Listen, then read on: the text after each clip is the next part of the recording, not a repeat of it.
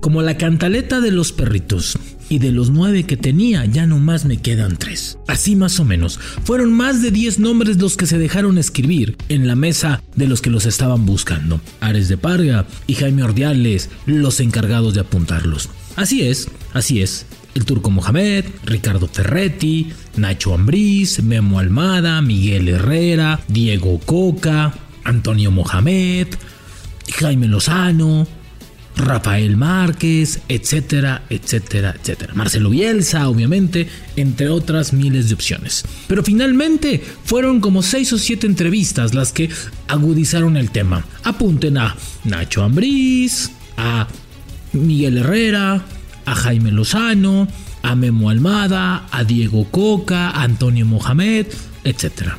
Y ahora solamente quedan tres. Tres son los candidatos, con diferentes opciones, diferentes momentos, diferentes formas de juego, diferentes presentes, que los hacen mucho más increíble que sean tres candidatos. Así es, Hoy en la sombra del fútbol quedan tres solamente y quedan algunos días para nombrarlos. Entre hoy y mañana se estará determinando al técnico de la selección mexicana, al técnico que va a llevar a la selección a un mundial en el 26 siendo local. Un mundial distinto en donde quieren hacer cosas diferentes, pero están haciendo las mismas cosas, algo que no va a suceder. Hoy en la sombra del Tri, ¿por qué los últimos tres candidatos? ¿Por qué son los tres candidatos finales? ¿Quiénes están de ella detrás de ellos? ¿Cómo lograron colarse? ¿A quién conquistaron? ¿Y cómo lo hicieron? Aquí te contamos por qué Almada, por qué Herrera y por qué Diego Coca. Sí, Diego Coca es la terna final para la selección mexicana. Esto es La Sombra del Fútbol, un podcast con La Sombra, Rubén Rodríguez, exclusivo de Footbox. ¿Cómo van? ¿Cómo están? Qué gusto acompañarles a donde vayan. Está haciendo un poquito de frío. Finalmente el invierno se ha prolongado como se ha prolongado la decisión del estratega de la selección mexicana de fútbol. Hoy les vamos a contar en la sombra del fútbol eh, por qué son los últimos tres candidatos, por qué son los últimos tres estos que brincaron todas las, las, las cuerdas, conquistaron con palabras, etcétera, etcétera. ¿Por qué están aquí los últimos tres candidatos para la selección mexicana de fútbol. Son candidatos que muchos, que muchos eh, no esperaban, sobre todo yo, el último de ellos. Pero bueno, ¿cuál es la terna final? ¿Quiénes son los últimos tres candidatos? Son, en ese orden, Guillermo Almada, Diego Coca y Miguel Herrera. ¿Qué ha hecho Guillermo Almada además de estar en la elite de los técnicos y en este momento ser para mí el mejor técnico del fútbol mexicano? Bueno, pues Guillermo Almada les ha conquistado, primeramente hay que decirlo, ¿eh? Coca y Almada han sido dos técnicos que en los últimos eh, en las últimas entrevistas y en estas charlas fueron contracorriente porque tenían muchos temas ahí pendientes. Obviamente, entre berrinchitos de algunos dueños, entre, entre este comité que, que, quiere ver más para su tema personal que colectivo, pero bueno, tenía temas ahí. Memo Almada, la forma de potenciar al jugador mexicano, la forma en que ha crecido el futbolista mexicano al cual ha tenido, la forma en expresar el fútbol, la manera en que sus equipos encaran los partidos, el poco o nulo miedo que tiene a jugar ofensivamente, ¿sí? Y sobre todo la fuerza que le da al jugador de manera interna y ya también ha, sido un técnico que sabe escuchar, que sabe colaborar, que sabe trabajar en equipo. Eso es lo que le ha, ha, valido hasta el momento. Además, que en lo futbolístico pues están en las últimas 3 de 4 finales disputadas en el fútbol mexicano, tener un gran currículum, ser un hombre buscado por Uruguay, buscado por Ecuador evidentemente, y que en México es una de las opciones principales y que ha, y que ha catapultado o ha, o, ha, más bien catapultado, perdón, a jugadores importantes o que quieren ser importantes en el fútbol mexicano y que han estado en el radar en los últimos años. Entonces me parece que ha sido fantástico lo de Almada. Diego Coca, Diego Coca, ¿qué tiene Diego Coca? además de un bicampeonato. Creo que las formas de trabajar, el día a día, el entrenar, e, en el que su cuerpo de trabajo ha sido verdaderamente profesional para ciertas cosas y, que han, y que han sacado equipos importantes. Ahora, algo fundamental, el manejo que le ha dado su vestidor. Los manejos que le ha dado su vestidor han sido fundamentales. La plática, el acercarse, no es, no es, no es novedad Sí, que hoy en Tigres la camaradería esté de nueva cuenta como debe de ser en su lugar, ¿eh? hablan maravillas en Atlas, hablaron maravillas en sus, diferentes equipos, en Cholos también, y hoy en Tigres también es así. Entonces, esta parte de familiarizarse con el jugador, de estar con ellos, muchos dicen que, que, ven en él eh, a, tintes de Marcelo Bielsa, pues a lo mejor no les alcanza o no quieren que sea en su totalidad Bielsa y quieren algo más cercano a él, ¿no? Y también hay que decirlo, ¿sí? Aquí, independientemente de las formas que no tienen nada que ver de juego con las de Almada, ¿no? Incluso creo que Coca es mucho más amarrado, es un técnico mucho más defensivo, un técnico que prioriza el resultado y después atáquenme a ver si pueden metérmela y se acabó.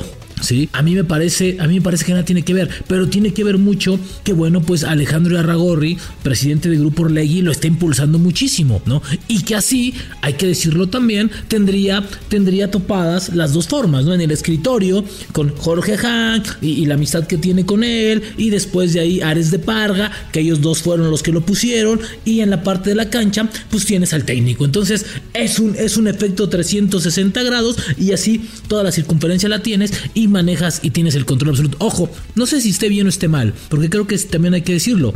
Ha trabajado bien en cancha. Que el control y sus decisiones tengan que ver más con el control absoluto que quiere tener el fútbol mexicano es otra cosa. Y además, pues vela con la con la luz del dueño más importante del fútbol mexicano, ¿no? Que es Emilio Azcárraga, que se, me imagino que se lo va a palomar y que en los últimos años han creado y generado una amistad que se ha tratado al trabajo y en decisiones en el fútbol mexicano. Buenas o malas, ellos las entienden porque es su negocio. Así el tema de Diego Coca. Después, Miguel Herrera, creo que Miguel Herrera, la experiencia de Miguel Herrera, la experiencia que ha tenido en selección, el bajaje que ha tenido en el fútbol mexicano, el, haber manejado vestidores importantes como Tigres y América, lo ponen ahí. Evidentemente Miguel de los tres es el que tendría que cambiar más cosas, mucho más cosas. ¿Por qué? Porque es un técnico que tiene que evolucionar para todas formas. Tienen que cambiar sus formas y sus modos, porque en en América les costaron. Pero algo para mí muy importante, tiene que dejar y tiene que cortar lazos importantes familiares y de, y de, amigos con el trabajo. No puede tener el mismo cuerpo técnico que le ha generado conflictos en los últimos equipos. Entonces Miguel, si no entiende esa parte, creo que las lleva de perder. Si la entiende, cuidado, porque puede ser un candidato importante. Ahora, es un técnico que lo conocen los cinco dueños que forman el comité de selecciones nacionales. ¿Que quiénes son? El señor Emilio Azcárraga, el señor Alejandro Aragorri, el señor Jorge Hank, el señor Amaury Vergara y el señor Ernesto Tinajero.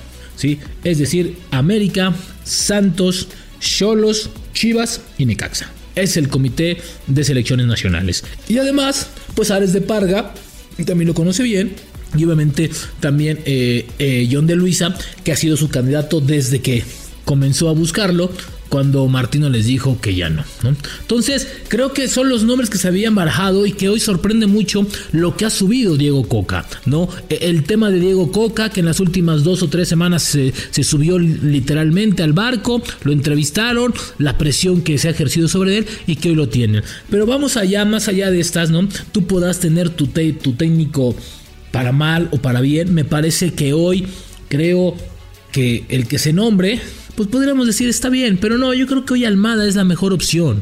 Creo que Almada para mí, creo que se lo ha ganado y parece que hay que rogarles a los demás para que así lo vean. Lo de Coca me parece que sí, muy bien con el manejo, pero el estilo de juego, vean cómo juega a sus equipos, ¿eh? No, no, no, no, no, no, no, no, no, no hablemos o no, o no dejemos de lado las formas, que son bien importantes.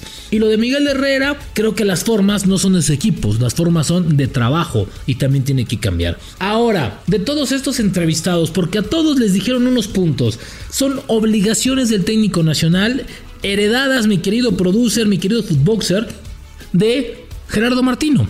Así es, se las heredaron a consecuencia de lo que pasó con Gerardo Martino. Todo técnico nacional, sea Herrera, Almada, Coca, Ambrice, quien tú me quieras decir, tendrá esto por obligación. A ver, mi querido productor, toma un redoble porque esto es bien chistoso y bien importante. Así es, el redoble, eso chingados. Todo entrenador de selección mexicana de fútbol, bajo contrato y por obligatoriedad, tendrá que vivir en la Ciudad de México.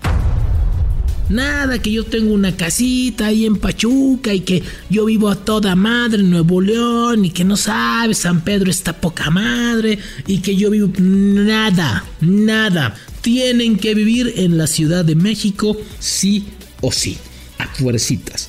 No hay forma de que eso no cambie. Segundo, tienen que vivir con el pasaporte en la mano. Porque el técnico sabe y está enterado los tres últimos candidatos que tienen que viajar ya sea a, platas, a pláticas de comercialización, a conferencias de prensa, a presentaciones de no sé qué marca, ¿sí? a viajar para eventos que tengan que ver con selección, a platicar con jugadores constantemente, ya sea de ciudad o de país, ¿sí? Y también con clubes, con directivos y con técnicos. El avión es la segunda casa y los tres están enterados de ello. Por eso no creo que haya ningún problema con esta parte. Otro punto que me parece importante y que aquí en, la zona del fútbol se los estamos dando a conocer de manera exclusiva saber a conciencia y estar en constante comunicación con el jugador mexicano. Que sea constante, que sea regular, que sea parte de ellos, que sea parte del crecimiento futbolístico. No puede aislarse, no se puede meter en la burbuja del técnico de la selección y yo hago aquí lo que yo quiero. No, señor, no pueden hacer eso. Tienen que hacerlo sí o sí. Así está el tema. Es a fuercitas la comunicación con el técnico de la selección mexicana. No puede, no puede, no puede tener otra cosa más que la comunicación directa con ellos y nada más. Formas y demás. ¿Sí? Ahí les va otro punto. Otro punto muy importante. Y que creo que tiene que ver con algo. Tiene que estar en constante comunicación, saber escuchar y saber hablar con los técnicos, con los 18 técnicos de la Liga Mexicana. Tiene que saber en qué están trabajando, cómo se está trabajando, qué van a hacer, qué no van a hacer, planes de trabajo. Si se puede estructurar uno solo, maravilloso. Pero lo contrario tiene que estar en constante comunicación con los técnicos. Reunirse de vez en cuando, platicar con ellos, visitarlos, estar en el entorno. En el entorno que tenga que ver con selección. Ya sea en México o en el extranjero. Eso es a huevo. Y el que no lo quiera, no va a ser técnico de la selección. Además, evidentemente, de pues ganar la Copa Oro, hacer un buen lugar en la Copa América, ¿no? El quinto, sexto, séptimo, el que quieran de partidos de la Copa del Mundo, toda esa parte, ¿sí? Esos puntos, así es, son a consecuencia. Ahora sí, ahora sí, ¿no? Ahora sí, el técnico, lo que no hizo, lo que no hicieron con Martino, hoy lo quieren hacer con el nuevo. Es decir, no quieren delegar absolutamente nada en el técnico, ¿sí? No quieren perder el poder, el control que se puede generar de selección mexicana. Cosa que les pasó con Gerardo Martino. Así está el tema. Aquí lo escucharon, ¿sí? Ahí está el pliego petitorio, el, el pliego obligatorio. Eso es de a fuercitas, de nada de que yo no quiero, no, no, no, no hay forma. Oye, pero es que yo me llevo, no, es sí o sí. Y para Miguel Herrera, para Guillermo Almada o para Diego Coca, es así. La terna final entre Hoy y mañana se podrá decidir el técnico de la selección. ¿Qué va a pasar cuando decidan? Bueno, primeramente van a decidir entre los tres, de los tres más bien. Posteriormente se va a tomar la decisión final el comité o el señor Emilio Escarraga, como quieran decirle, ¿no? Evidentemente con su asesor principal, que es Alejandro Arragorri, van a pasar la, esta, esta, esta batuta, se le va a dar al técnico de la selección mexicana, hablarán con él. Posteriormente e inmediatamente vendrá la firma de contrato. Si tiene representante, hablar con el representante, ¿sí? Darle su lugar, como debe de ser ahora, ¿no? A ver si tiene eh, comisión, porque híjole, ¿no? Y listo. Así tiene que ser. ¿Para qué? Para platicar, para hablar, para, para estar, para, para, para sentarse, para lo que tú quieras. Posteriormente será presentado. Entonces, antes que otra cosa, antes que aparezca ante nosotros, ante nuestros ojos, se le va a platicar, se le va a leer la cartilla, se les va a informar a los dueños que esta es la decisión y posteriormente la firma de contrato. Con ninguno, con ninguno de los 10 o 12 nombres que estuvieron, con ninguno de los 7 o 9 entrevistados y con ninguno de estos últimos tres se ha tocado el tema de dinero. No saben cuánto van a ganar, lo cual te lleva a que la búsqueda va por ahí. Pero la idea es que esta semana, a finales de esta semana, máximo principios de la siguiente, se tenga al técnico de la selección mexicana de fútbol. Y después, a comenzar. La idea del comité, Y la idea del presidente de la federación es que no haya interinos. Y me parece algo muy sensato. Interinos no. Me parece que es lo más conveniente. Ojalá y ahora sí decidan muy bien por la selección mexicana de fútbol. No por un grupo, no por unas manos, no por unos cuates. Por la selección mexicana de fútbol. Al que le llaman todavía el equipo de todos. Ajá, ajá, productor. Nos escuchamos en el siguiente. Esto fue La Sombra del Fútbol, un podcast con la sombra Rubén Rodríguez, exclusivo de Footbox.